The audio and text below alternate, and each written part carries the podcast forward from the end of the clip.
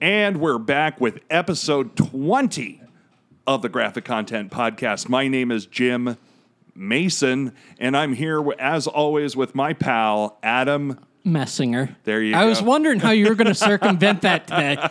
You know, uh, we recorded our first spin off episode of Graphic Content Holonet Headquarters, our Star Wars podcast. And uh, I did the exact same thing where I said, Hi, you know, welcome Yeah. to Holonet Headquarters, our first episode. My name is Jim, and I'm here with, and I point to Jonathan Wright, Rachel Cathcart, Chris Bird. And my last name is Mason because I'm not in Witsex. Yeah. So, you know, Yeah. freaking terrible every time. But no, I'm going to remember to use my last name from now on. But with that out of the way, we have a special guest that has not yet been heard of or heard from. The bowels. Uh, He's of the new gra- to me. I didn't know he was a person You didn't until even about 20 minutes yeah, ago. you you never even met the guy, but here he is live in person. The guy who got me to read Watchmen as it was coming out monthly. So that should date us a little bit. Mm-hmm. The one and only Mr. Chris Weiler, everybody. Hey. Hello, everyone. So Chris, how are you today? I'm trying to stay out of this horrible heat. Yeah, um, we record in the Northern California area, specifically Stockton, which has been beset by 108 degree temperatures. Now, if you are serving abroad in the Middle East and tell me about desert spiders and 115, 120 degree weather, yes, you are a better human being than I. I am old, I am fat, and I sweat a lot, and it's terrible here. yeah, I'm So- a wuss. I'm like, oh, why- we need AC. I've been out here two seconds. two seconds. I can't take it. I mean, Yeah. I, s- I- I say this over and over again, but I cry if I stub my toe. Okay. So, people, I wouldn't do well in Phoenix. I wouldn't do any better in Florida where it's fucking Jurassic Park down there. I swear, the last time I was in Florida, I thought I saw a pterodactyl flying in the air. I can believe it. I, I'm absolutely certain there was the dinosaurs. fucked up thing about Phoenix is you've got the 120 degree weather, Yeah. and then you've got the 20 degree weather in the winter. yeah. I so mean, like, fuck that noise. yeah, it's just, it's like, it's If you live in Phoenix, get the fuck out of there. What's wrong with you? It's- Unless it- you own a business. It's like geography that doesn't know what it is. I Yep. mean, you can't nod, Adam. This is a sound and audio podcast. I said yep. Okay, but it took you a while to get there. You started bobbing your head like you were a weird ass weeble first. So I'm just, I was, you have no idea what a weeble is. I do know. you? I have Uh, no clue what you're talking about. Yeah, he's a millennial, Chris. Yeah. So, after being uh, living in the Bay Area for quite a few years, I have returned back to uh, the area, uh, Stockton, and it is hotter than hell right now. So you must be really glad you moved back home. Uh, not Right now. not, not with your parents. You're in with a roommate. Yes. But um, this, you know, to be back in your hometown must just be bring back all these wonderful thoughts of, A brutality. Stockton is not for the weak. So, can I tell you guys about something cool that happened to me this week? Would you please? I I would I if you follow me on social media, you already know what's coming because I posted it about everywhere. But uh, so But as you know what? I, he texted the picture to me first. So yeah, I, I'm- I really did. that I- was that I was, really cool, dude. yeah I was stunned. So as you guys know, if you've listened to the previous episode, which was our Wonder Woman review, uh, we kind of like that film. Uh, Chris and I we went to see that with Anne Marie, my wife, today. Enjoyed it a lot. It was great. and yeah as yeah i was such a, a big fan of that movie and and you're in with the the group as to where i've yet to meet a person that did not like it uh and so i'm working well working uh for free over at the He says with air quotes. yeah, for free. Uh, I'm working for free over at the comic shop uh, in Lodi, Comic Grapevine. Uh huh. Uh-huh. And it's a Thursday. Th- I volunteered to take Thursday because I had nothing to do, and I knew it was super boring on Thursdays. We that's one of our worst days. Uh, so I'm sitting there reading comics. And uh, w- we have a customer come in, and I'm like, "Oh, goody, a customer! Somebody loves me." and this guy goes, "Hey, do you have any Wonder Woman stuff?" And I point to the at the time we were running a Wonder Woman sale, so I point to the graphic novels, uh-huh. and, and he's kind of looking around. He's like, "What about statues or anything from the movie?" And I was like, "Well, you know, unfortunately, a lot of that stuff we have trouble moving." Uh, and he goes, "Oh, okay. Well, uh, I was uh, I was actually in Wonder Woman, and I was like, what?" and he, He goes, "Yeah, I'm I'm I'm Gene. I'm Eugene Braverock. I played Chief." and I just looked at him. I'm like, "Nah, nah." And so uh, I'm an asshole. So I went and IMDb'd it with the computer next to me, and then I look at the picture and I look at him and I look at the picture and I'm like, "Holy shit!" That's fucking Eugene Brave Rock. Yeah, yeah. I was like, this is Chief right here hanging out with me. Right. So I, you know, we hung out for, you know, a good 20 minutes and I'm asking him questions about the movie and he's telling me about his time in London and Uh-huh. his audition process and everything. And so, I mean, it was really cool to shoot the shit with Chief. That's fantastic, man. You know, I'm looking at his IMDb DP, DB page, IMDb page, and uh, you know he's known a lot for his stunt work. He has seven credits on shows like Timeless, Ten Star, The Revenant, Hell on Wheels. He did have a speaking role on Hell on Wheels. He was in Jamestown, but I mean, obviously, Wonder Woman is his biggest role to date and uh, you know we both really dug his performance in Wonder Woman as as a what they call a bit player, as somebody who doesn't have a really giant role. Well, but- his but role was very important. it though. was very important. I mean, he gave Wonder Woman a sense of the greater world beyond the battlefields of Europe, and you know uh, who took your land from your people. His people, you know? Yeah. One of the best lines in the entire film, and and wow, just to meet anybody connected to that film, Exactly. yeah. that's fantastic. So yeah, it was funny. He was looking for a comic, Uh-huh. and he's like, you know, I, I saw something on set. They they had a comic with my character in it, and I'm looking at him, and I'm like, and I'm looking at the stack of graphic novels, and I'm like, is it in with? I haven't read the Greg Rucka stuff yet. I was waiting for it to end. Right. I was like, maybe they introduce him in the Steve Trevor. Uh, storyline that they're doing. Yeah. So I start flipping through and I don't see anything. Okay. And then I was like, yeah, I'm pretty sure they made up those three characters for the movie. And Yeah. He's like, no, no, I saw a comic. And I said, and I said, I, I know you're probably not going to know the answer to this, but I said, do you know who drew it? Because that would definitely help me. Uh, and he's Yeah. just like, yeah, I, I, I don't know. So, you know, he leaves. And then I, uh, of course, that's when I find the book, and it's the Steve Trevor one shot that they put out just recently, and it introduces all three of those characters. And so I tweeted at him and I said, "Hey, you know, I found it. This is what it is." And he tweeted back at me, at me he says, uh, "Save me a copy. I'll be back. Nice. All right. So you're going to get a second appearance Hopefully." by Mr. Brave Rock. Yeah. So that is fantastic. Um, hey, and, and hey, invite him onto the show. Let's see what he says. Absolutely. You know, Oh, if That'd he's, be awesome. I mean, we could whore ourselves. We'll do anything. Yeah. We'll mow his lawn for him. We'll cut some wood. yeah. Um, you're young. You can do all those things, and I can help. I can Well, get- you provide the wisdom on how to do those things, Right. Jim. So I'm Yeah. sure I, you can sit back with a pina colada and have an earpiece and a microphone. I, I think I could you do- know, and, I'll, then I'll, ta- listen to you. Yeah, as I'll, I- and we'll ha- hear the sound of the chainsaw uh, in the Exactly. background. You know, I think yeah. that could work. and then out. you know, if I cut off my toe, no biggie. yeah, I, I can say I cut off my toe with a chainsaw over at Eugene Brave, Brave Rock's place. you could. You know, and the other the other big thing is you can sew big toes back on. Um, I'm not good at it, but I heard Chris is pretty good with those sort of things. So you know, Or just buying pizza. yeah, you could buy pizza. Uh, you know, pizza we- makes everything better. Yeah, that'd be fine. Yeah. Then we'll cauterize it with like the pepperoni or something. right. I- Yeah, I- yeah, it's- no biggie. That makes total sense. So, um, what are we going to talk about today, Adam? So our big theme today uh, is, Which is, we're recording this episode on June 18th. aka Father's Day. That's right. so we wanted to combine Father's Day and comic books. So we're looking at best and worst comic book fathers. That's right. Chris, do you have any feelings on fathers and comics to Fathers share? in comics. Well, you know, it's interesting. Usually, uh, with fathers in any children's or you know comics so- uh, setting, they usually get bumped off pretty quickly.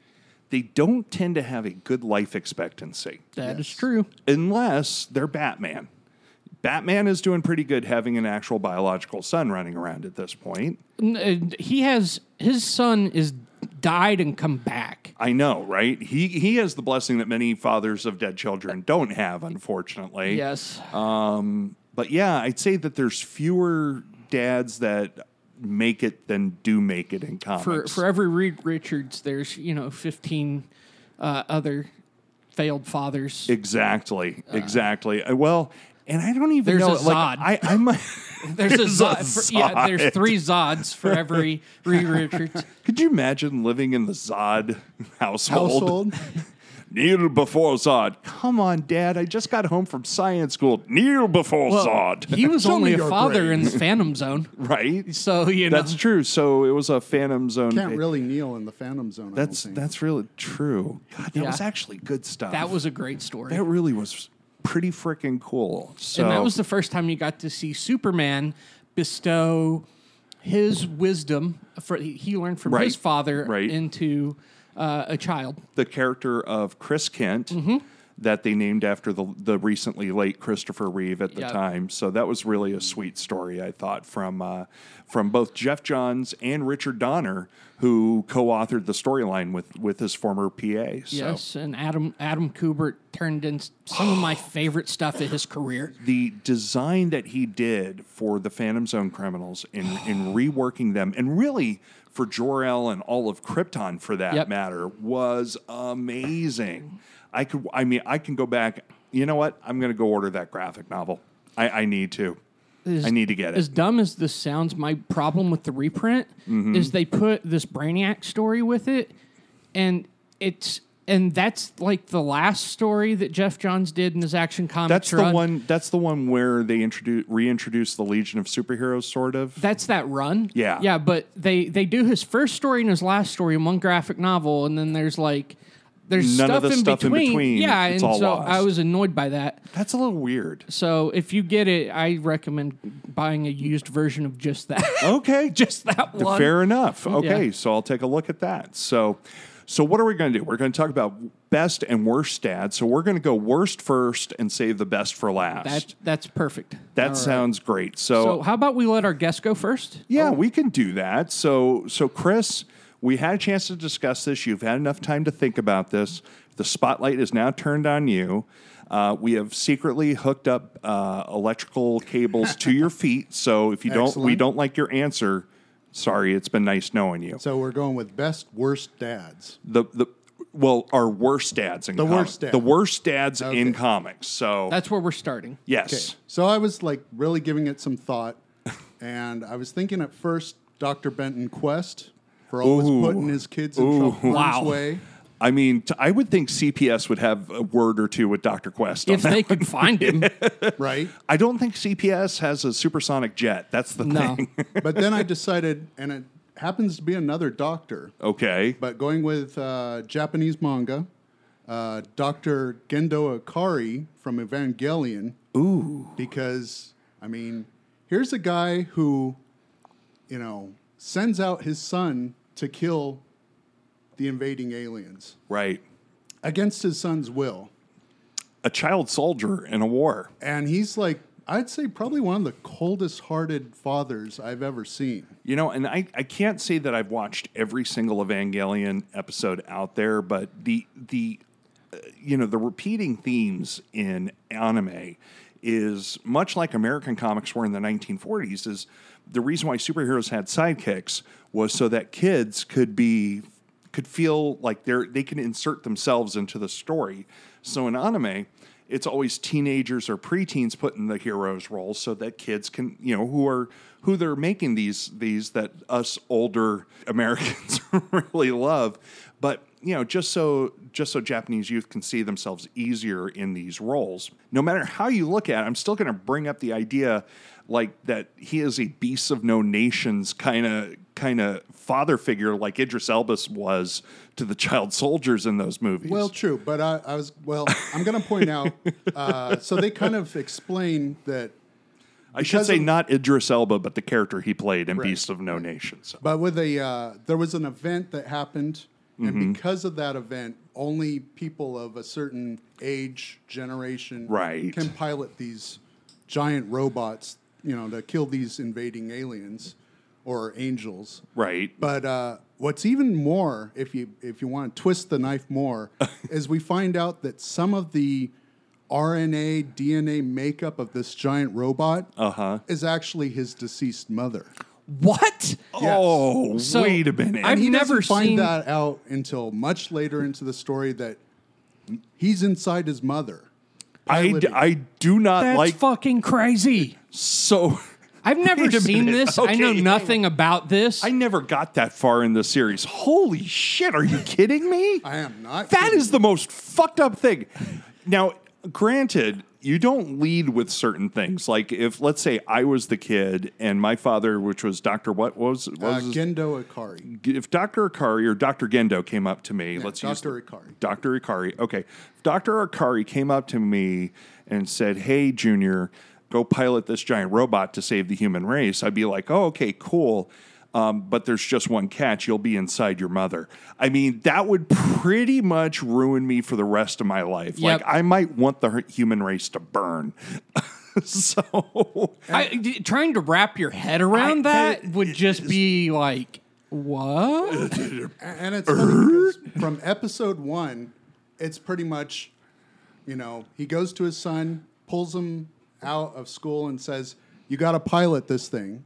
His son's like, "No, I don't want to pilot this thing," and he's like, "Well, if you don't, we're dead." and he's, you know, the monster's here. You got like maybe five minutes before we all die. yeah, you have about five minutes to decide to save the human race. And so throughout the whole thing, this poor guy Shinji is trying to like back his way out of uh, back his way out of uh, combat. And when he finally does decide, okay, you know, this is my new life. This is my new role. I'm Yeah. protecting humanity. Yeah. The most he could get out of his father was, "Good job." Yeah. Not even, not a hug. Not a hug. No, I, I don't think there's ever a hug scene. I don't think they're even ever in the same room together. Oh my What? God. Yeah. He just pulls him out like, this is what you're doing. Bye. He's, Bye. he's standing in a control room, looking down at his son, talking through a microphone, saying, "Pilot this damn mecha." Wow. Jeez. And if he does ever like get face to face, I think it was maybe to just smack him. Yeah.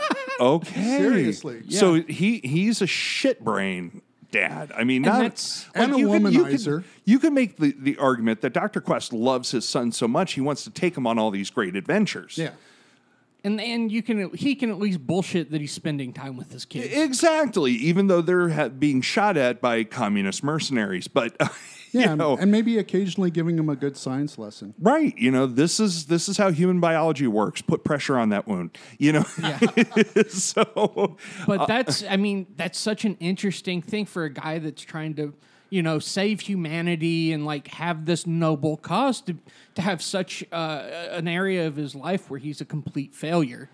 Wow. I mean, and it's pa- must be painfully obvious later in the series Oh, yeah, too yeah. that the rift grows even wider between the two. And even the politicians who are funding him are sort of like, "Ah, "We don't trust this Akari guy." You know, Why? Because he's a shit brain to his kids. So, wow.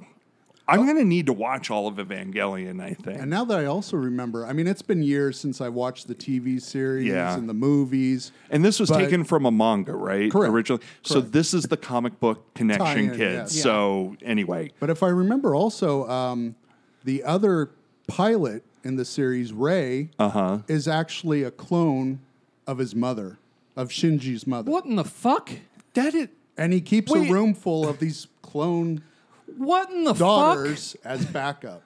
Wait, so I mean, wait, okay, dead air is bad, so I have to start talking now. But Well, the, the silence you hear I- is shock. Yeah. Because I don't know how to fucking process that. That's a madness on a level I can't even comprehend. Doctor Doom hasn't even done that shit. like Doctor Doom, look, say what you want to about Doctor Doom, he's a good son. He went to hell to try to get his mother Right, back. exactly. Oh, Okay. yeah. The- I mean, sorry, but what was it? It was Doctor Strange, Doctor Doom. Um, help me out, Adam. What was the name? It was Mike McNulty drew it. Yeah, Mark Badger wrote it. Uh, Right. I can't remember the name of it. Is it The Promise or something like that? Uh, No, I can't remember. But Doc, there was But a yeah. whole graphic novel that Yeah. Mike Mignola drew. Right. That that was like Doctor Doom implores the Sorcerer Supreme, saying, "Look, I'm a great. I mean, I'm fucking Doctor Doom. I've got a country. I'm a super scientist, and I'm not a half bad sorcerer." but you're the sorcerer supreme, so I need you to help me get into hell to get to save my mother's life. But I mean, fuck. Dr. Akari is a madman. He's just a cold-hearted brute. he is a mad scientist. At least- he is a he's mad. Yeah, at least uh, what's what's his face? The guy, so Doctor Sylvana raised his kids to be mad scientists from the you know Captain Right, Marvel shit, right. And he like he loves his kids even though he's an evil motherfucker. Right. He loves his kids. He wants his kids to be successful in evil science. Yes, that's so crazy. That is fucking nuts. You know what? I think Chris already wins the competition. Yeah, I'm That's like- it for graphic content, everybody. yeah, like anything we bring up is just gonna pale in comparison to that. Wow. holy fuck, man! Damn, Chris, you dropped the bomb on the Sorry, first yeah, one, dude. I, I should have. I should have said. I think I'll hold back. But No, no, I- no. I- you know what? Come come out of the gate strong. So when you come back to graphic content, we'll be like, "Fuck, Chris is in the studio." Yeah, we gotta up Everybody's our- up our up gra- our game. Yeah. now. um, Adam, do you want to go next? Uh, sure. Okay. Uh, so mine is Fucking Doctor Akari. I'm Yeah, sorry. yeah, that's hard to move on. and if from. you want another another great example, so Jesus Christ! so Shin, Shinji another another UN UN approved war crime. Yes. So so Shinji's like, I just can't take this anymore. I'm gonna leave. I'm not gonna be the pilot. And Dr. Ikari goes, All right, that's fine. We'll put back Ray into the machine, into the robot. Now Ray is the clone wife, Of the mother the mother, of who's Shinji. sort of like a daughter figure to Akari. It's kind of creepy. Oh. Ah. But at this point, Ray had already been in a fight, fight and was seriously wounded, Oh missing an eye, broken arms. So They he were was basi- just going to send her as injured as she was into a. They were just going to shove her into the cockpit, push the push the robot at the monster, and hope for the best. what in the fuck? And so he's he's sort of like playing on the kids, you know, sympathy for this Right. poor wounded Right. girl. You know, so please tell me at the end of this series, Doctor Akari gets what's coming. Just tease it for me. Oh I, my I don't- god! Well, the the end of the series is uh, it's one of those anime series Yeah. endings where you're like, "What the hell did I see?" Sort of like Cowboy Bebop for me, where it's like, fuck, that's that how it made ends. sense. I mean, it made sense, but it but I was so sad, you know. It's Oh, yeah. just, Oh, yeah. it- it So was- they end. They generally end in a tragic fashion. they all end in tragedy. I It mean, eh. ends in a weird, weird. Uh, it's very meta. Meta. okay, Okay. all right, all right. I'm now interested again. yeah, I'm going to have to hit that up. That's Yeah. that's. Stick with it till episode five. Okay. Of the old series, I haven't been through the movies too well. Okay. Okay. So I'm gonna have to go back into the old stuff. You know, Yeah. Chris is the one who he he not only he- did he introduce me to Watchmen, he introduced me to anime and you know true anime. Uh, in the in the 1980s, the later 1980s. Now, I had seen Star Blazers. I wasn't affair, a- aware that it was Space Battleship Yamato. Um, I wasn't aware that Robotech was three different series, all all fucking put into one by the mastermind at Har- Harmony Gold. Um, he was also the one that brought me into the future. He was the one who showed me Akira first. He was the one that We went showed. and saw it in the theaters. yeah, Wait, I- they had that movie in theaters. yes, Oh wow. yeah. I there didn't was a know that. limited run in theaters that was even up here in NorCal. So we drove forty-five minutes Yep. to go see that. Yeah, we did. So we saw Akira in the theaters. Uh, you got me hooked on Bubblegum Crisis, Yep. which t- still to this day to me is is my personal favorite series.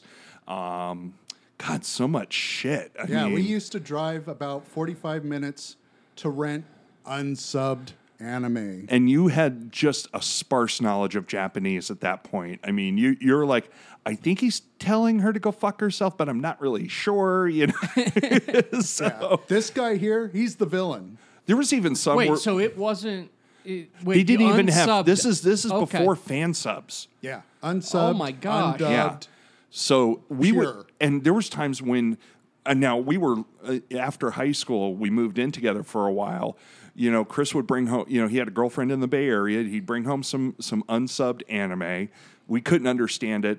We'd you know be recovering from our mad drunk from the night before. we were underage drinkers still, and uh, we would just make up our own stories and you know, just You would I- Stan Lee the whole. Oh, the anime? whole, the whole nine yards. Yeah. Oh, go fuck yourself. Oh, you tell me to go fuck yourself. you go fuck yourself. Well, let's get in our mecha and fight. Okay. Oh no, there's aliens. We have to fight them first. I mean, it was like you know, uh, sort of like uh, what was the USA Network show where they had the bad Sentai? Oh, yeah. Uh, it was. I Ron mean, and Warriors. no, it was. no, that was um, before It that. was It USA's was, um, Night Flight, and it was their late night programming show, which showed a bunch of music videos as well as they had a comedy Sentai show like Power Rangers before Power Rangers. Yeah, they took uh, the original uh, show was Zoo Ranger, I Yep. think, Zeo Ranger, I and think. uh, and they just dubbed the hell out of that. And God, what was it called? I can't remember. But it was it was absolutely hilarious. And if you uh, have Roku, I think you could get Night Flight. Mm. Yeah, you can. They they're they're alive and well again in, in, at lea- on the internet. So Wow. yeah, I mean Chris, he he was my nerd. I mean pusher. we, yeah, yeah. you know, I, I got, I mean, I managed to get some Chris into some shit Jim too. gave me uh, the question. yep. Which Adam is wearing Oh, the yeah. t shirt of right now. So I got him hooked on the question and we both read it through the very end of that. Actually, series. also Jim got me to read Dark Knight, and up to that Well, point, that's that's the return favor Yeah. for getting him into Watchmen. Yep. Yeah, I mean, up to that point, I was like, but Batman is uh, Adam West and and Goofy, No, he is grizzled and old and Clint Eastwood on steroids. and he He's- would never fight Superman. yeah, yeah, he would and put a kryptonite lace boot in his face. So, Yeah. so Chris and I we share a real nerd history here. So yeah, I now because he he teased it so well with Evangelion, I'm gonna have to watch that all the way through. Yeah, now. I, I'm I'm very fascinated. I have my now. new binge ready at Yeah. this point. I So think you should. Yeah, it's, Yeah. it's a worthy watch. It's, Yeah. it's really effing deep. I really love the design of the characters and the design of the mechs and the angels and the whole thing like that. I, I don't know why I, I fell off of it, but I need to go all in. So, all right, Adam. So- we haven't ignored you. So Uh, we're coming back to you. Who is your worst dad in comics? My worst dad is uh, a Nazi.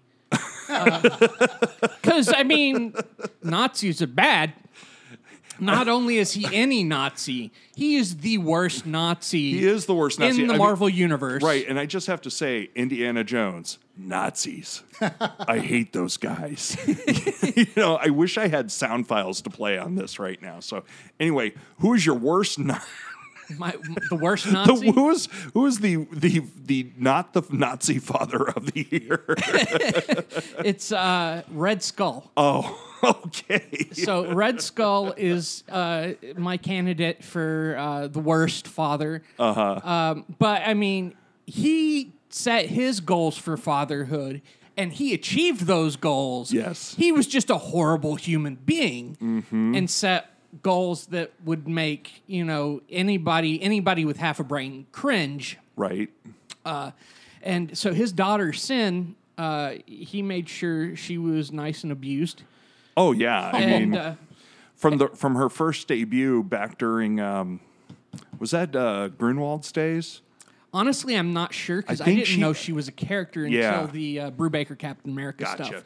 So yeah, I mean, she she ends up trying to become the Red Skull herself later on, Right. And I th- and I think she rips all the skin off her face. There was some. I, I want. Goddamn. Uh, if you know how Sin became the female Red Skull, I'm, I'm assuming you're referring to Fear itself. Well, it The- leads into leads that, what yeah. leads into Fear itself, which was the uh, one that Matt Fraction sort of curated and was kind of a mess, really, to be honest. It- that that comic was terrible. yeah, but it looked good. in I a was lot about of to pla- say Stuart Amonin did the best he could with an awful story. Honest to God. But uh, if I was going to put this out to our listeners, if you know how Sin lost the skin on her face, please write in to us on Twitter at Graphic Podcast. Send us a Wikipedia link, or you can write us long form if you just want to tell the story yourself in email at the real dot graphic content at gmail.com. I'll tell you what, if you Needless plugging is now over. I bet it was a fry you do baby. that, if you do that, I will email back to you a downloadable link for uh, one of the comic books that I've made. Fantastic. Okay. So, So you will get a free digital comic out of it. you were actually bribing our listeners Yes. to actually write us a tweet or a, or an email. Yes. I'm all for that. That's actually. exactly what I'm gonna do. Thank you. Thank you for putting something up there. Yes. So, uh, but- anyway, but so yeah, she- Sin didn't have any skin on her face. No. And her boyfriend, because of her daddy issues, Right. is Crossbones. Oh, because Ah. he's such a quality human being. Exactly. you know, that's And- fantastic. Yeah. So uh, you know, it's not every day that you that you know a dad does a such a good job that you know he he gets to approve of the daughter's boyfriend right out the gate. Yeah, that's true. I mean, he was a henchman long before Sin even uh, debuted around, yeah. in, Yep. in comics. So, So yeah, that was that's kind of my pick. I just felt like uh, the Red Skull is is right now. I'd say he's the worst person in the Marvel universe since they're doing the whole uh, redemption of Victor Von Doom through Infamous Iron Man. oh yeah, Uh, you know, I Yeah. think he takes the cake, and especially recently in Remender's run, where he steals Professor X's brain and becomes uh, Red Onslaught. I mean, he digs up Professor X's corpse and steals his fucking brain. That's pretty dark shit. Yeah, You know, that's that's not emulating good behaviors to your children. not at all. Grave robbing somebody for their organs and- and- is bad. and by that time, he's just like, "Well, I did my job as a parent. Everybody, fuck off! I'm about to murder you all." I'm gonna go for planet wide genocide. yeah. So, So, so who was uh, Sin's uh, mother? Honestly, I'm not sure. I think it, I think it was just somebody, one of the Someone unfortunate. someone unfortunate. I think he Wow. just impregnated a woman at random. Uh, Jim's gonna Wikipedia that I, I'm Hopefully. actually I'm looking kinda this up curious, right yeah. now. because I yeah I I don't know for sure. I just remember her being one of my favorite pieces of Brubaker's run in Captain America, and her just being this. It starts off as like kind of a young rebellious teenager in her in her you know late twenty or mid twenties early early twenties yeah early to mid twenties.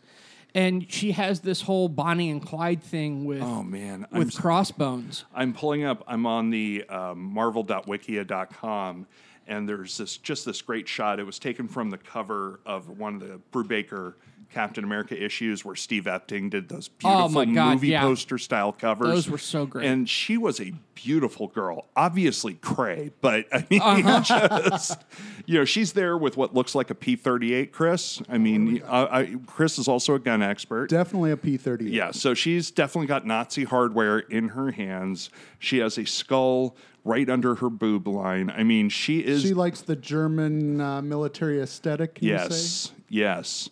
Um. Uh. Oh. Okay. So Cynthia, her name is Cynthia. Oh, okay. Sin Schmidt is the daughter of the Red Skull, seeking a male heir. The Red Skull fathered a daughter with a washerwoman. Yeah, I was gonna say I, I was thinking it was just some some lowly woman Ah. who Yeah. ended up getting getting into the well, bad to, situation. To make things even worse, okay, so you have to have sex with the Red Skull, right? Oh my Okay, God. so I'm just going to put it like this: You're having sex with the Red Skull, and you're thinking, what else could possibly go worse? You die in childbirth. So her mother died in childbirth. Oh, that almost sounds like mercy. Uh, almost It was a mercy death. I gave birth to the Red Skull's daughter. Oh, thank God! you know, and there's oh my god! I mean, now is this pre-cloned uh, Red yes, Skull yes, before he yes. got the Steve well, Rogers as far clone as body? I, I mean, I'm not going to read that deep into it. Um, I will say one of uh, the Red Skull's followers, by the name of Susan Scarbo, convinced him not to t- uh, not to give up the girl or not to kill the girl. Okay, which was oh it? my god! Oh, the woman died in childbirth, and the Red Skull almost killed the child. Angry that was a girl, and not the boy Holy he expected. fuck. so your your choice for worst father is even better now. One of his followers, Susan Scarbo, convinced him not to, telling him she, she would raise the girl herself as her nanny. The Skull agreed and left the girl, now named Cynthia S I N Thea, Okay. uh, to be raised by Scarbo, who indoctrinated her with the Skull's views as she grew up. what in the what the fuck? So there was a nanny Nazi. Right, right? oh my Could you gosh. imagine that? Hair skull, hair skull. Don't feed it to the dogs. we could still use this. I mean, one. a total boys from Brazil kind of vibe there. There's Oh my fucking- gosh. It's like, where was Gregory Peck to save her? I mean, fuck. Uh, the skull returned when Cynthia was a child. uh, and put her in a special machine that accelerated her aging process. Of course. Until robbing her of her childhood. and robbing her of her childhood. And so she he put her in a fucking machine I'm a grown Nazi. until she was an adult and gave her superhuman powers. well, uh, at least he had the the fuck did I just read? at least he had the courtesy to give her superhuman powers. I mean, look, I'm going to totally fuck up your childhood, and your mom died, and I raised you as a Nazi. Here, uh, be And an I was adult. going to kill you too. I was Yeah. going to feed you to my Dobermans, but here you go. I'm going to give you some superpowers and take away your childhood. So, Yeah. So yeah. the worst. Well, that makes her relationship with Crossbones that much creepier. Yeah. Because now you have an 11 year old, a Nazi 11 year old, in a body of like a 20 something. And I'm trying to remind. I mean, she kind of looks like a Nazi Drew Barrymore right there. I mean, she's like a ginger Drew Barrymore with the B38, and she's got thigh high boots and and a, and a skull encrusted corset. And she- fuck, that is a fucked up origin for That for is- a supervillain. I mean, Yeah. and you know it's because Herr Skull or Herr Schade, I believe is is the term in German, uh, is a bastard. I mean, he's a son of a bitch. God, I hate Nazis even more than I did before this podcast, and this is a fictional Nazi. Yeah, that's. Oh. So, so that's mine uh, just because I, I knew. Yeah, he did some fucked up shit to say the least. Wow, you guys both kick my ass with this one. Um, man, I, I'm I'm just gonna- I'm going to okay. Three, two, one, go to your happy place, Jim. You doing goose frobber right now, Jim? Yeah, I'm just. Uh, okay, I said my mantra. I'm good. Okay, so um, who's my pick for worst dad? I tried really, really hard on this one, and when I stumbled upon a pair that of fathers that were intertwined with their sons' origins, I thought I could actually pick the worst one. There's one that's obvious, but one that's not obvious. But ultimately, when you do the SWOT analysis, if anybody watches Silicon Valley, they both tie, even in a SWOT analysis. So here we go. And I, I, I am going to cheat a little bit, say that I have a tie for worst dad ever in the DC universe. And that is none other than Isaiah the High Father and Darkseid. Now, if you know anything about your Kirby mythology or your fourth Well- world myth, okay, you're going to stop me because I No, was, no, I'm not going to stop you. Okay. I'm going to say you said that you were you, we quote unquote beat you. I picked the worst person in the Marvel universe. You did. You, You did. picked the worst person in the DC universe. But somebody point. who is also a heroic figure in the DC universe, that I'm also going to throw him under the bus as well. Because here's the thing: if you don't know anything about Jack Kirby's Fourth World, what is wrong with you? It is some of the. That's the first thing. I love you. If you're listening to this podcast, you're a member of my family. I love you.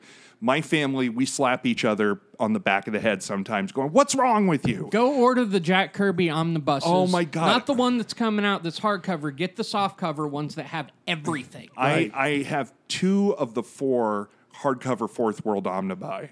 So I, I really enjoy tho- those. But anyway, long story short, this is what happens. Okay, so when the Fourth World was created, there was the gods of Supertown on the planet New Genesis. They were, the, the floating city was called Supertown. I was about to say, really, super town. Supertown. Okay. And uh, so they were the gods of Supertown on the planet New Genesis. Nothing was ever built on New Genesis. It was a it was a paradise at all times. Any technology, any cities were built in the sky.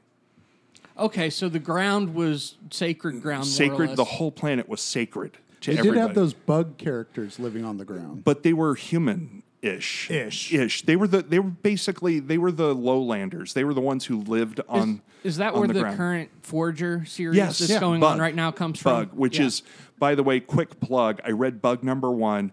Bug number two is sitting in my queue. Um, uh, Mike Allred is doing amazing work on that Yes, book. I And- was a big fan of that. Oh, and I the- can imagine. Oh my God! And it was a thirty-page first issue, and it's being done under Gerard Way's uh, Young Animal imprint. and it's phenomenal. I was a fan of Forager from as I think he was. I think his first appearance wasn't even in, or no, it was in Jack Kirby stuff. But I saw him first in an issue of Justice League back in the 70s when I was a kid. I was like, I loved him because he had a shield like Captain America, but he wasn't Captain America. So I saw that there were other characters that could have shields and be super awesome. He was kind of like Spider Man with a shield. Yeah, yeah, exactly. You know, he was he was strong, but not like Orion strong. And nimble. And nimble, and he was fast, but he wasn't light ray fast. I mean, he was a very much Spider Man, and he always questioned why he was there. He always called himself a bug among gods. And that first issue really captures all that. It sure does. It sure does. So read that book. But anyway, why is Highfather tied with Darkseid as worst character in the DC universe? Okay, so the gods of Supertown and the gods of the planet Apocalypse were in what was at that at, at a certain time thought to be an unending cosmic warfare with each other. And eventually, and I'm, I'm not s- completely sure, and I'm not even sure if Jack Kirby ever really wrote it down how they were able to broker a peace accord between, you know, the powers of light and the powers of darkness. But Isaiah the High Father and Darkseid met and signed an armistice. And then what they did to seal the deal was trade their infant sons. They traded their infant babies. Where does that become a, a an idea and like, oh, we're gonna broker peace? Right. Oh, we should trade kids. Oh yeah, that sounds like a great Right, idea. Right. Like, So what in the fuck? What in the fuck? So okay, like in the Civil War, if if fucking um, um, Robert E. Lee and Ulysses S. Grant were forced to sign a fucking accord or cessation of violence and armistice before they finalized the the South surrender, what if they each gave each other their kid? I mean, it doesn't make any sense. People don't do that. Well, they they did some. Evidently gods do. They did that somewhat in the medieval times, I hear. Really? Yeah. Okay. They would, they would l- have I would a hate- prince. Have a prince go live with another kingdom. Okay. And vice versa. Well, were and- they grown at that point? I would say they were. Because if they were grown, that kind of There makes were like sense. roy- like okay, I know of like royal hostages and stuff like that. It was kind of like that. and I know that there was um, um, Theon Greyjoy inside of Game of Thrones, who was a captured Greyjoy child that um, um, fuck the Starks raised as Right. one of their own. And uh, you know, wow, you know, Theon Greyjoy turned on the Starks. What a fucking idea! His name was fucking Greyjoy. Anyway, long story short, there. yeah, but I anyway, don't watch GOT. I, I, I enjoy, it's a great show, great TV. It'll make a worthy binge when when it's all said and done. But After Evangelion. after Evangelion, Evangelion first because GOT is still going. But anyway, my point is this: is that they were being used as trophies of an armistice between gods of immense superhuman power. So now look, in the end, who made out worst, who made out best in that arrangement? Okay, Isaiah the High Father, he got Darkseid's son, who was this monstrous warlike berserker, and he was able to, with the with the power of the Mother Box, their their super science god technology, was able to calm his animalistic berserker impulses and he could become beautiful like the other gods of Supertown. He could become peaceful and all that. But if he needed to look up and really destroy something, he could just go, "Ah," Yeah, you he could know, Hulk out. he could Hulk the fuck out, right? Well, hold on. I'm starting to see the logic here. Right. Because well, is that let where you're me let going? me let I'm me sorry. finish my point Yeah. here, and, yeah. and you're going to see. I think you'll agree with it. Okay, so you can say F- High Father made out because okay, so he was able to take Darkseid's son and turn him into a true hero, a flawed hero, but a hero nonetheless. Then you have Scott Free, his other son. Okay, wink, wink. His name was Scott Free. Think about it. Get, think about it for a second. Go, goes to get, you know Dark Side. What does Dark Side do, do with his kids? He throws them over his shoulder because he has so many fucking children, and throws them into Granny Goodness's orphanage. And what does he do from the point that he can walk? He keeps trying to escape. He refuses indoctrination and keeps trying to escape. And who pulls him back every time? Big Barda and the Female Furies. And then what happens? Big Barda starts to see some kind of joy, some kind of love in Scott Free's eyes in the fact that he will not rest until he's able to go home to his own family. So, what happens? She falls in love with him, helps him break out of jail, and the two take a boom tube straight to Earth, meet a, meet a dwarf by the name of Oberon, and of course, they join the circus because Mr. because this is a great premise for a superhero comic, Mr. Miracle, the world's first super escape artist. But you could say through Mr. Miracle's um, burgeoning association with the new gods after escaping to Earth became one of Isaiah's fold in the end. But that's a fucking long game you're playing, dude. With you know the the, the PTSD that Scott Free must be feeling at this point. So really, you're a fucking awful dad for giving your kid away. I'm just saying. Well, you're you're banking on nature versus nurture. yeah. And there, and obviously, since nurture worked in the case of Orion, Right. it could have easily gone the other way with Scott Free. Right. What if Scott Free became the world's greatest infiltrator? You know, like Doctor Impossible from the Grant Morrison run. Oh, shit. Or no, it was Brad Meltzer that created Doctor Impossible, I believe. Um, or was it Morrison? I'm I- not sure, but I, I, I see this as But- but Jack Kirby's anti-Mr. ultimate. Miracle. Uh, Jack Kirby's ultimate thinking is that good always triumphs. Right. because You got nature and nurture, but they both turned out good. They both turned out good. Yeah, because this is Isaiah's kid, or Isaiah, however you pronounce it in, in their mythology. And I, I just, I, I couldn't imagine. I don't have kids. None of us here have kids that we know of anyway at this point. And I'm just, yeah, Chris, you made a face. This doesn't work for an audio podcast. I had so many things in my mind that I'm like, no, don't say that. But the point that overall point that I'm making is Isaiah, you're a son of a bitch for giving your kid away on a battlefield. I'm just saying. So that's my pick for worst dad. That's a great pick. I mean, if you really if you really gave a shit about Darkseid's kid, then go steal him. Right. Don't give away your fucking kid. like go to go to um oh what was it Armageddon was the name of the capital city of- Armageddon? Armageddon is the G H E T T O. yeah uh, it's ghetto with an Yeah. arma at the front of it That's amazing. that's the name of the capital city of Holy apocalypse they live in Armageddon and fucking Jack Kirby God damn it! He would have been hundred years old this year, and uh, and and the mind that came up with this shit. I mean, he could have. I mean, High Father could have sent fucking super god um, commandos to go free all the orphans in Granny Goodness's orphanage, but no, it just made his son even better at what he was Yeah. born to do. And and to you know he, he was. You could almost say that maybe High Father was naive.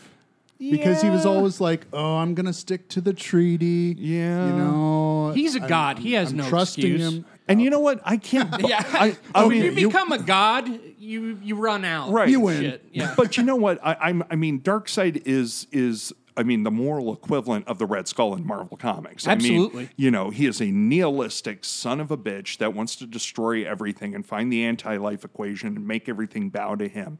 So, but you know what you're going to get with Darkseid. If Darkseid's going to have kids, most of them are going to turn out like that fucktard. Oh, God. Calabac. Calabac, And you know. Kano. And Kano was was Kanto the weapons master his kid? I I think s- no. I think it. I- no. Yeah, because his brother I think is Calabac. Wow. I think so. Okay, we're going to do some deep diving again. I'm going to pimp pimp the Twitter account. You can always correct us at Graphic Podcast, and again, Adam will send you a link, free link to one of his books for that. So, wow, that would be mind blowing that Kanto was so beautiful and Calabac was so well. It's because Darkseid had all the women at, at of Apocalypse at, Yeah. at, to his pleasure, and uh, or displeasure Or for that. I was gonna say there's no pleasure I for don't, those women. I don't think they pleasure. lasted very long afterwards. Uh, Was it in? I was trying to think in uh, Walt Simonson's Orion book. Wasn't there a back uh, like one of those uh, there was a backup where he like Yeah. ripped somebody apart trying to make love to them or some crazy wanna- shit? Was it John Byrne that did that that part of it? The the the origins of the new gods or something like that. I'm trying to remember who did that because it wasn't Uh-huh. but- Simonson's art that was that was in the back of that. I was book. thinking it was. It might have been the Frank Miller story that that that happened in. I know that. yeah, I, I'm gonna but- have to go look. Yeah, But Walt yeah, I was Simonson- thinking there was one of those backup stories where that Simonson wrote, where fucking Darkseid just ripped a woman in half after I could believe it. trying you uh, know. to uh, consummate Yeah. uh, a marriage. He well, wa- uh, not marriage, a fucking fornication. yeah, it was just it was just about reproducing an error, you know, to an immortal being, which makes no sense. So Darkseid is a bastard, and uh, yeah, Well, that just goes to show his ego. Yeah. I want me everywhere. but but you know, now you need to make the philosophical argument: who's the worst father? Is it High Father or is it Darkseid? I mean, you know what you're going to get with Darkseid, but High Father. It wasn't like he could predict the future and the big stone that he would consult. Right, the wall, the, source wall. Well, it was like a it was like a um, it was like one of Moses' tablets stuck in the ground, and it was what he used to communicate with the source, which would always speak to him in riddles, in big flaming riddles. I mean, I oh my god, burning bush riddles. I mean, it, it just just might as well have been. I mean, Jack Kirby. I mean, the amount of of mythology and and real world religion that he snuck into those fourth world books was just amazing. I would have to say Darkseid's the worst because, as you said, with Darkseid, he's pure, unrelenting evil. Yeah. And Highfather, while he did some fucked up shit, Yeah. he did it with hope. There so it was a that element- calculated risk, I guess. It was. Okay. It was. It doesn't stop it from being fucked up. Right, right. But it was all done with hope. Okay. you know what? I can oh, live with but that. wait a minute. Wait. Here's a twist. Okay. So, High Father, never sending a rescue party for Scott Free. Right. Dark Side, always trying to get Orion back and Scott Free.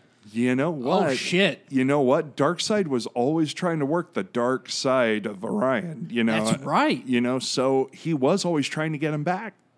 You know, where where High Father was honoring the the intent, you know, the the both the unwritten intent and the intent the written intent of the uh, peace accord. So uh yeah, they're both they're both douches. Yeah. They're both douches. I mean, let's be quite honest. And and just real quick, kids, because this book angered me so much. Do not read the the the fucking godhead bullshit crossover between the gods of the of the fourth world and the Green Lantern Corps from a few years ago in the New Fifty Two. uh, follow up to that. Okay, just real quick, just real quick. That whole storyline gargles my nuts. Oh. So that's how bad it is. uh, I saw I saw this solicited, and that your little spiel Yeah. just uh, it played in my mind as I saw it. Uh-huh. But they had Orion on the front of Robert Vendetti, his Hal Jordan and the Green Lanterns. Which, Which- tells me I think he's going to reference Godhead Oh my in, god! the, I'm in the praying- series. I'm just praying that he doesn't because you know what? I've actually come to like Robert Venditti a little bit. I mean, his Hal Jordan Green. Lan- It's not my favorite Green Lantern series. I like the the Simon Baz Jessica Cruz book a lot more, but the Hal Jordan and the GLC I kind of like. So, Robert Venditti, if you're listening to me, and we know he's listening yes, to me because as every, all- everybody listens everybody to in the this. comics industry listens to this podcast. Please don't go back to Godhead. Please, please. Well, it's already solicited, so it's done. No, no. There's time. Maybe there's he's time. gonna fix it. Maybe he'll fix it. There's editorial. Editorial can come in and save the day because they're so good in DC editorial, right? They're better than Marvel editorial right At this now. point, I would absolutely agree with that. Okay, so I'm going to go on less of a tangent now. So since I was the last to go with um, with uh, the worst father, I think I'm going to start it off, and we'll go in reverse order for the the father of the year. The Yes, hit- best hit dad. us up. Saving the best for last. Um, I, you know, I- I went through a lot on this one. I, I was thinking of Thomas Wayne for a second. I was thinking of Jor-El. Um, you know, Jor-El builds a rocket ship for his infant son, right? Um, why couldn't he be built a seat for his wife? I mean, you know, if you're going to sacrifice some, you know, sacrifice yourself. Don't just say, "Hey, honey, you're staying behind to watch the planet blow up with me." So that disqualified Jor El to me. Thomas Wayne, I- he look, I mean, heroic, but we didn't get enough of the story of Thomas Wayne. Although Chris, before we started broadcasting, you brought up Thomas Wayne from Flashpoint. Which to me is a father who was who was haunted by his his, loss. humanity. You know that all humans fail. We fail at, at things, and that he could not save his son. And even uh, have you guys read the button? Oh yeah. Yeah. Oh So- yeah. So him saying, uh, if spoilers, if you haven't read the button, turn it off. Go read that fucking book. It was great. It was awesome. so e- even in that, he says he says to Bruce, "Do me if you want to honor me, do something." And he says, "What?" And he says, "Don't be Batman." yeah. He says, "Don't be Oh, Yeah. Batman." Yeah. He get I mean, that's a little bit of a burden for a guy who's been Batman in continuity, quote unquote, for as long as Batman has been, as Bruce Wayne has been. So uh, really interesting. So I thought really hard about Thomas Wayne. I, I just couldn't come to it and and honestly, it wasn't the comic book that pushed me to my decision so much as the movie did because I felt like they gave the character more time to breathe. Although uh, John Byrne had a great run of stories about younger Peter Parker with his Uncle Ben um, in Untold Tales of Spider Man in the 90s. And yeah, No, uh, Kurt Busiek and Oh, Kurt Busiek. You're right. Because you said John You're- Byrne. I was no, like, if he you're- brings up chapter one, no, we're no, about no, to no. fight. You're, you're absolutely right. It was. be- I do this all the time on this podcast. Adam is my surrogate brain when it comes to comic book knowledge, and you're absolutely right. It was Kurt Busiek's Untold Tales of Spider-Man, and uh, the art was by. uh, Pat Olaf. That's right. And sorry, John Burns chapter one was shit. Yeah, I was That like, was- if he's about to uh, praise that, we're about to have an argument. That was no, I wasn't gonna. I I wasn't doing that. But I mean, the beautiful work that, that I mean, the subtle character work that that Kurt Busiek did with showing just how important Uncle Ben was to young Peter Parker's life. I feel helped inspire the Spider-Man, uh, the Sa- the Sam Raimi Spider-Man film, where Cliff, the late Cliff, Cliff Robertson, uh, played Uncle Ben in that one, and I thought just brought such humanity to the character and really gave Peter Parker, Tobey Maguire's Peter Parker, a um, a reason to to truly regret the decisions of his life. I mean, to really go on that s- that string of s- fucking up on a superhuman level that Spider-Man had had become known for in the comics, he was able to communicate of in the uh, for in the first uh, reel of that film. I I, I just loved Cl- Cliff Robertson in that role, and again, um, Untold Tales of Spider-Man, Kurt Busiek. Fuck, I will never live down the fact that I thought John Byrne wrote that for a second. I mean, it, just, it just I knew it in the back of my head, but it just fell out of my mouth accidentally.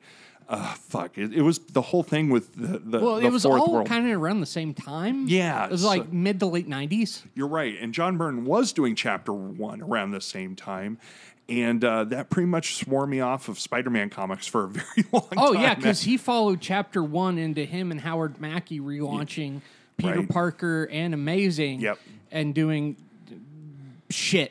Yeah, but shit. Oh. it wasn't John Byrne shit. I mean, John No. Byrne, you can say that John Byrne went crazy in mainstream comics around the time of Spider Man chapter one. Yes. You know, And, that's when you became a burn victim. I. I oh my, oh my That's God. so Chris. Oh awful and so accurate. Chris, you you did that.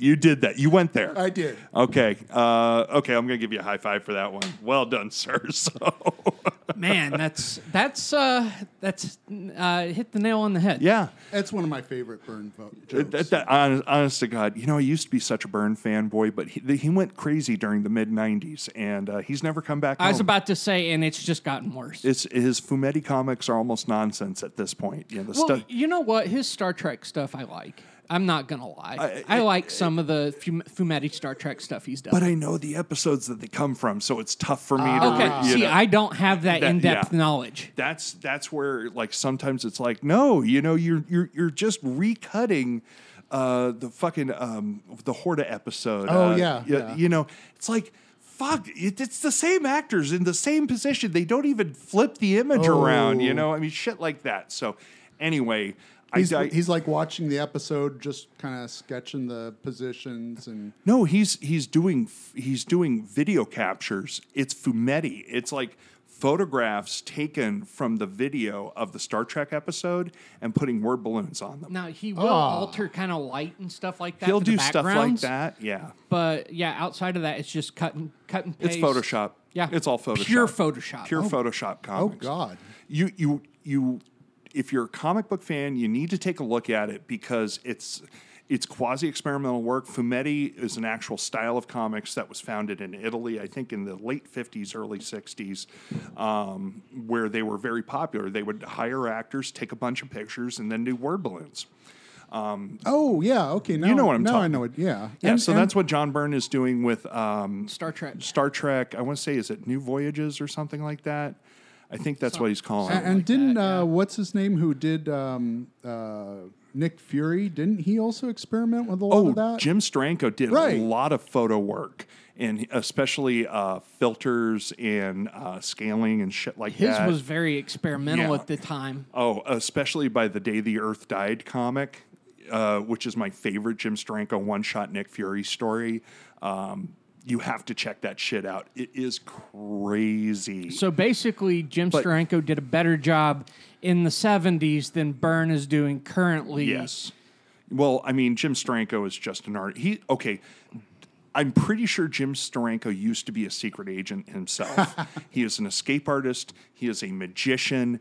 He is a comic book artist and a Graphics photographer. powerhouse. He really is. But I mean, this is a guy who's And like he claims to have originated the graphic novel. Yeah, but that we until he can. And sh- he's also fucking insane. he is kind of nuts, and he's still handsome and well into his later years. God damn, I want teeth like his. Do you think all comic book artists or writers eventually go nuts? It's a creative thing, I Yeah, think so. I think it's possible. I think it's really possible. Except I mean, no, Stan Lee, who's no, Stanley is, has I think been he's kinda Stan- nuts. He's well, Stanley's been Stanley since the 1960s. You know, Stanley Leibowitz, He's Stanley a- Lieber. he's at least smart enough to know who to surround himself with. Um, Yeah, no, very good point. still and then be there's crazy, like though. one of my favorite illustrators from the 70s, the guy who did Deathlock, the Demolisher, Rich Buckler, just passed away Hmm. recently. He was a guy who did not do, go crazy. He just went on to continue doing solid work. Uh, pretty close to the end there, so he's a guy that's going to be missed. But I, you know, just to ex- go back to my point, I think you don't get Peter Parker Spider-Man stories unless you have the influence of of Uncle Ben on the character. That's kind of why I lament what's going on with Peter Parker in the mainstream Marvel universe right now. Basically, Peter basically Starker. Peter Starker, um, you know, where basically he's turning into the tech e- equivalent of like a Mark Zuckerberg, Mark Parkerberg. Um, I, I don't, I don't like tech entrepreneur Peter Parker. I just don't, and it, it's, and again, I. I don't fault anybody who does like that stuff. If you like action adventure, spy Spider Man, you know the way that you know he's being portrayed today, great. But guess what? Stan Lee wrote those stories with fucking Don Heck and Iron Man back in the early '60s. I mean, Spider Man is That Peter was Parker's. L- eh, Larry Lieber. Yeah. Oh, you're right. It was Larry Lieber Yeah. who who pretty much wrote everything. They they said you know script assist from, but he really wrote it. Yeah, all. and I mean with that and Thor Yep. and, Yep. and all that. Yeah, a lot of that stuff. But I mean, the early Peter Parker stuff, the stuff that where Peter Parker is a young man trying to make the best decisions, what I hope is going to be the Peter Parker. I mean, they're not going to have Uncle Ben in, in Spider Man Homecoming, but that's the Peter Parker that I want to see has been affected uh, permanently by Uncle Ben's Do you passing. think they'll they'll do a flashback? Nope. No, I think they're they're gonna fully get away from the origin story with that one. Honestly, my favorite Spider-Man movie is the first Amazing Spider-Man. Oh, and I thought Martin Sheen did an amazing job as Uncle Ben. I thought he was good too. I thought he And, was uh, good too. I just, for me, I, I guess it's maybe because I was younger, maybe because I saw it with my whole family at the time. But there's something about Raimi's Spider-Man, uh, n- and even more than the first one, where uh, you know Willem Dafoe played uh, Norman Osborn. Um, you know, of course, he was chewing scenery by the end of the film, but I really enjoyed um, uh, Alfred Molina's Doc Ock very much Hmm. in Spider Man 2. So, anyway, that's the Peter Parker that I like. That's the hope the Peter Parker I get back after whatever Legends does for us or, or Generations does uh, over at Marvel. I've, I've got a hypothesis on that for another day. Yeah, we're going to have to do an episode on that. But um, Adam, I'm going to pass it back to you. I'm- I'm gonna bring it pig- home because I was all over the place. I'm going to piggyback a little bit. Um, Okay. Dave Lapham did a Marvel Knights series, and Yes. he wrote it called uh, Spider-Man with Great Power. Uh-huh. And Tony Harris did the majority of the artwork. Yes. And in that, if you want like to see what Uncle Ben was like, Mm-hmm. they actually give that they actually give time for Uncle Ben and Peter Parker while Peter Parker's still Spider-Man. Oh wow. And it's all set between the time he gets bit and the the time that Uncle Ben dies. Okay. All right. So let's check that one out. David Lapham's uh, again, Spider-Man with great power. Spider-Man And you with get great to power. See, you get to see the influence of how Uncle Ben sees stuff. Uncle Ben uh, ends up getting. There's like a, a big fight on, in the street with I think the Fantastic Four and shit's getting knocked down. Oh, wow. And Uncle Ben's kind of like, what the hell? What kind of world are we living in? Uh-huh. And Peter has to be Spider Man and save him. Oh wow, So amazing. Okay, I'll have to check that out because I love Tony Harris also. yeah. So who's your pick for best dad? Okay, so my pick for best dad, uh, and this is going to be kind of short because there wasn't a whole lot of it, unfortunately. Okay. and that's Wally West. Oh yeah, I thought Wally West in uh, what 2007 to about 2009 or 10. Uh, Uh-huh. I thought he when they gave him his kids, I him and, love him and Linda Park, Yes, they the had wife of Wally West. they had two kids that were twins, Yes. Jay and Iris. yep. And I thought that that putting him in that position where he was trying to do the best thing for his kids but had no clue how to do it. Uh, Just like most young parents, from what I hear. Yeah, and know? and for him, you could tell he wanted Barry around so bad to, to be like, Yeah. "What do I do? You did this with me. How do I work this?" And, Uh-huh. and then to find out that his kids had superpowers that were killing them. Yeah. Oh, I, I thought I thought that whole thing was phenomenal. So I, I hope that eventually they're able to get back that Wally West and Yeah. allow that character to grow.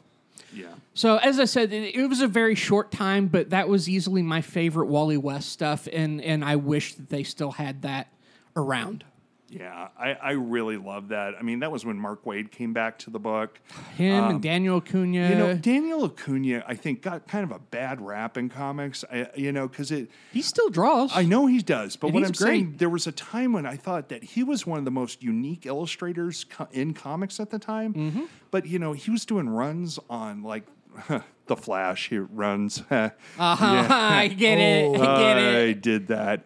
But you know, he did a great run on the Flash. He did great run on Avengers. I thought. Yeah. Um, you know, and it didn't seem like it was as well received as it should have been. And I want to see Daniel Acuna do more high profile shit again because I think that dude is awesome. Yeah, I, well, it bummed me out when they kept putting him on these shit titles over at DC, and I was just like, why are you guys wasting him? Right? And and then eventually, yeah, I, like he came to Marvel and just tore the house down, and all Hmm. Honest of to his God. stuff. His his Avengers was fantastic. He he did uh, he did Captain America with Yeah. Brubaker for Yep. Mm-hmm. a little bit. I loved that. Anything that that he was he was on was was I couldn't complain about the art. And he did it all front to back, and uh, him and Marco Djurjevic or whatever, Jurjevic. yeah, Djurjevic. I thought those two guys were were pushing the medium at the time about as far as as anybody could Yep. push it. Yeah, I mean, they were doing things with color that I have never seen before. The kind of inking that was being done on that. Um, yeah, I, I want to see Acuna on a book that I'm collecting. I, I- Exactly, you exactly. Know, I really want to see that. But that's a really good pick. Now, Chris, we started with you, and because you are are our guest, we're going to end it with you. Who is your pick all right. for best father in comics? So kind of quickly, but I thought about it. It's got to be someone out of the golden age. Okay. I'm thinking Pa Kent. Oh. Think about Pa Kent, old guy. He's tired, but he finds this poor urchin on the side of the road, Yeah, and just through example raises him to be Superman. yeah, And if you look at any of the other DC Elseworld stories, whenever they change his parents, he right, becomes a hideous communist. right. I mean, Or he not- uh, becomes a hideous Nazi. or he becomes a hideous uh, adopted son of Darkseid, or Right, right, yeah. you I know, mean, he or he, just becomes, becomes- just a douche. You know, he's he's the product of his environment, Yeah. very much so. And you're right. Without Pa Kent, there would not be anything close to the modern interpretation of Superman. and you know this is this is actually going back to our last episode where we off air had a little debate as to whether or not Man of Steel was a good Superman movie, Mm. and it's a debate that that I think is worth having to this day, but. I enjoyed Kevin Costner's performance in that movie because he was sure. I mean, he has he was a guy. I mean, first of all, Kevin Costner is the epitome of the Midwestern American male, as far as I'm concerned. He cannot pull off a British accent, as evidenced by Robin Hood, Prince of Thieves. Oh no, uh, that movie was fucking terrible. I mean, fuck. Anyway, but as you know, his role as Pa Kent where you know uh, Clark came to him in, in Man of Steel and said, "What did you want to let me let, let me have all those kids drown when he saved the school bus?" And you know he's working on his old pickup truck and he's wiping his hands with his rags and he's like, "I don't know, maybe." Now I know for a fact that he's glad his son saved those kids' lives but it was the subtlety of Kevin Costner's performance and his ab- and and his want for his son's best health, his best His life protection. possible. He wanted to protect his son because look, bullets were never going to bother his son. Getting hit by a lightning or a tornado for that matter was never going to bother his son.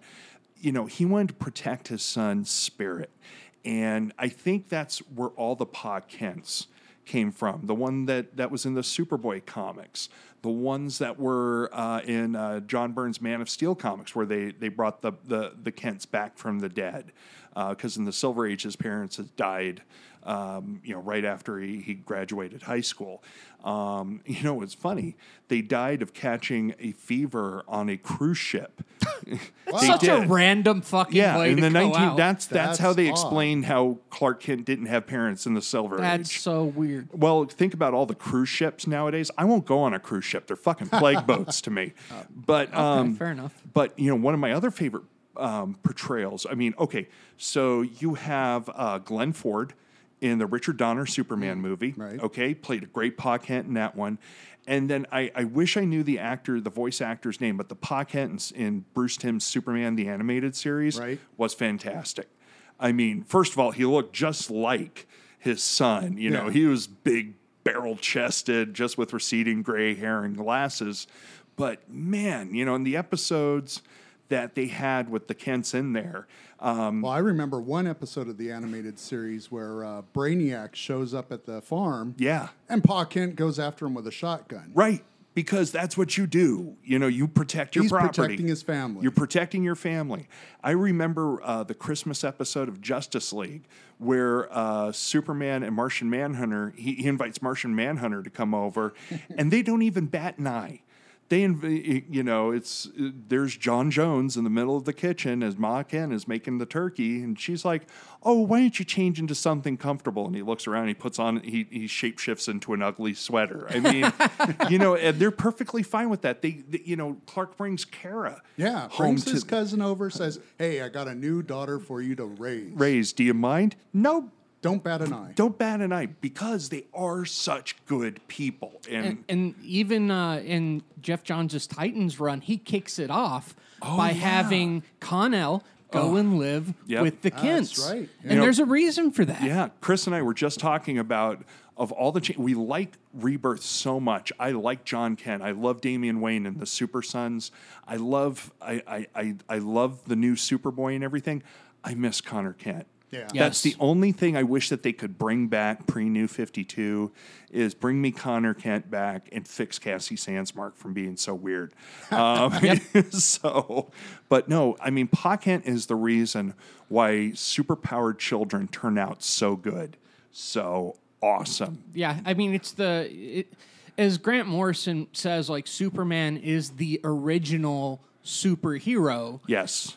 and that would make Pa Kent the original parent Yes. of a superhero, and and the reason Superman has the epitome Yep. of what is Yep. good Yep. i- is, Pa Kent, and I- Pa and Ma Kent. And, and look, Ma Kent is just as strong a character, and she's been evidenced in other media. Right. Um, Ma Kent had a much longer run on Smallville than Pa Kent did. Um, you know, uh, you And in know, a she- lot of those things, Ma outlasts Pa because Yep. Pa is out there doing crazy Working shit. his ass off. Yeah. Right. In uh yeah, in the Brainiac story we talked about earlier, Yeah. Pa Kent ends up dying uh Yep. at the spoiler alert. yeah. from This is a seven years comic ago. book from seven years ago. Yeah. So, yeah. No, uh Pa Kent ends up having a heart attack because he's watching what's going on. Yeah. And uh and that was such a great moment in the book where Superman's like, Well, do I fight Brainiac and save the world or do I go save my dad? Yeah. Oh, that was so good. that And- was that was so amazing. And the fu- the the thing that speaks about it is the funeral they have afterwards for Pa Right. Kent, where everyone shows up. Uh huh. Uh-huh. You get superheroes. You get everyone. Everyone, anybody who knows Clark and you if you really knew Clark, and that was the entire superhero community at that point came out for that funeral. And it was just there was there was this beautiful moment. And I'm trying to remember it, so forgive me, but I think Lois was in Clark was in Clark's bedroom and she was looking at pictures of him with uh with Pa Kent and just I think Wonder Woman comes in and then Bruce comes in and they're like, "Oh, what's Bruce going to do or what's what's Clark going to do now?" And Bruce says something like, "He'll survive," you know. It's- A Batmanism. yeah. You know, it- it's just like Yeah. the the the Grant Morrison double H yeah. word balloon to me Oh, as the yeah. as a side note is just the best thing. you know, so wow. I mean, you can't have Superman without Pa Kent. right? Just like I- when he became uh, Red Son of uh, you know Red Son, Yeah. when he was in uh, the Soviet Union. I mean, you could say he was the hero of the Soviet Union, Right. But he, I think he ripped off uh, Green Lantern's arms, didn't he? Uh, yeah. You know, it was pretty awful. Well, look, let's be honest. You know, life He was in the dictator in chief. Yeah, you know, life in the Soviet Union was was a hard scrabble life for until the end of the Cold War. So, yeah, that sucked. But he took care of Hal Jordan pretty good. Sorry, Hal. Um, And Batman. and Oh Batman. yeah, yeah. Oh man, God! But that was a good Mark Miller story. it was. Yeah. Well, look, that is our look at the best and worst fathers in comics. Uh, Adam, I want to speak for the two of us here when I say, Chris, thank you for coming into the graphic content studio. No problem. And we want you to come back because you've got some OG comic cred as far as I'm concerned. Um, Chris, is there any space that you occupy in the internet that you would like to put out there to the people that listen to our podcast? Oh, not at the moment. Um, I do have a website, but it's just for my art and uh, What, you do art? Uh, yeah, I used to I used to work in animation, did some game work. Um, Mm-hmm. Kind of leaving that behind, maybe going on to different stuff now. Oh, okay. yeah, so no, Chris is a talented artist, and uh, Chris Weiler, W I L E R, on Facebook. And uh, maybe we'll bring you into the 21st century and get you a Twitter account one day. Yeah, send me your hate mail. There you go. no, they'll love you, Chris. Trust me. Adam, pimp it. what do you right. got on the interwebs? So you can find me anywhere at, at Adam S. Messinger, Instagram, uh, Twitter, f- uh, Facebook. Uh, I think th- there's more shit, but I'll I don't. slap you if you bring up Snapchat. I, swear to God. it's just going to happen. I it's I, I don't use it. But okay, it's there. good. It's, there. It's there. MySpace. yeah, MySpace? Uh, No, Do you- I deleted that about ten years Oh, ago. that's good. That's good. Yeah, and, and and I'm I guess schizophrenic because I put I'm all over the place on on social medias. I'm at Jimmers with three M's on Twitter. I'm at Jimmers with five count them five M's on Instagram. No, I'm not changing it, Adam. And uh, like our Facebook page for graphic content, I'm also at Jim Mason on Facebook. Uh, we do, like I've said, we've got the page on Facebook. It's a great place to follow announcements as to what's going on with our feed. Uh, we just recorded our first Star Wars specialized podcast, Holonet Headquarters. Um, we've got this episode, which is going to be coming out after that on the 22nd. Uh, what else do we have coming out? We've just got all kinds of great stuff happening. We've At- got a, a secret that we're gonna keep yes. uh, because sometimes secrets fall through. We have more secret projects coming up. Adam, bring it home for us. Go read a comic. And after you read that comic, listen to graphic content.